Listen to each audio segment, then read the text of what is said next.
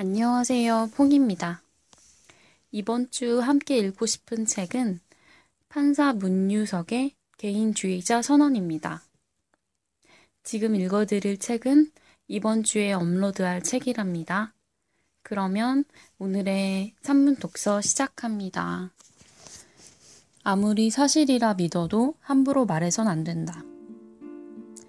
서울대 게시판의 신림동 비하 논쟁 기사를 읽었다.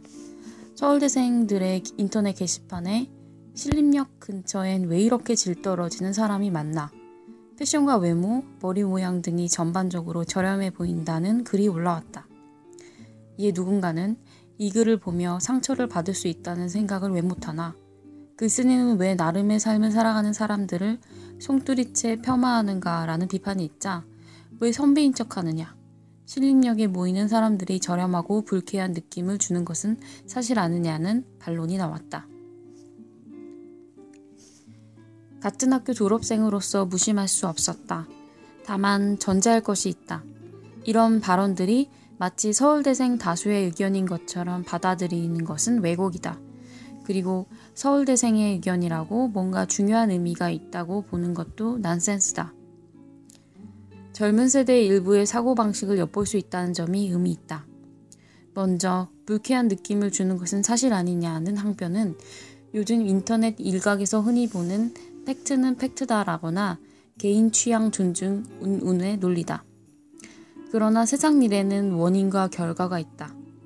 미국 백인 청년이 슬럼과 흑인이 더럽고 불쾌한 것은 사실 아니냐고 의견을, 개인적 의견을 말하는 것은 인간은 노예로 사냥한 역사와 빈부격차, 불평등이라는 맥락에 대한 무지다.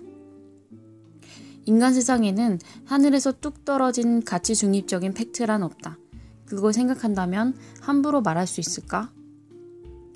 더 심각한 것은 왜 선비인 척 하냐는 한마디다. 요즘 인터넷에는 선비질이라는 용어가 횡행한다. 선비가 모멸적 용어인 세상이다. 위선 떨지 말라는 뜻이다. 속 시원한 본능의 배설은 찬양받고 이를 경계하는 목소리는 위선과 가식으로 증오받는다. 그러나 본능을 자제하는 것이 문명이다. 저열한 본능을 당당히 내뱉는 위약이 위선보다 나은 것이 도대체 무엇인가? 위선이 싫다며 날것의 본능에 시민권을 부여하면 어떤 세상이 될까?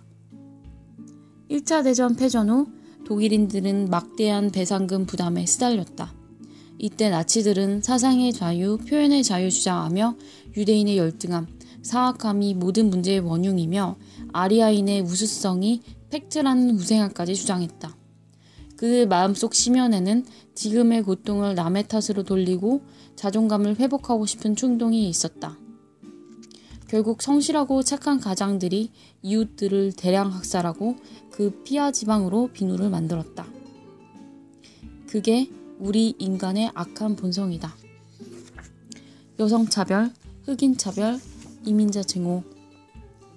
우리의 본성은 전자팔찌를 채워야 할 상습 전과자다. 그래서 우리는 끊임없이 서로에게 선비질을 해야 한다. 생각해보면 후배 세대의 위약은 선배 세대인 나 같은 사람들의 위선이 나은 것이다. 열린 교육과 인간화를 주장하며 뒤로는 내 자식만 잘 되라고 선행학습하는 이름의 조직적 컨닝을 시키느라 고전을 읽고 인간과 사회에 대해 고민할 시간을 주지 않았다.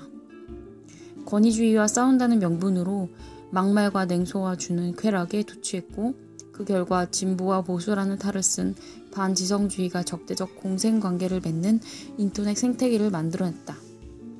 후배들에게 사과한다.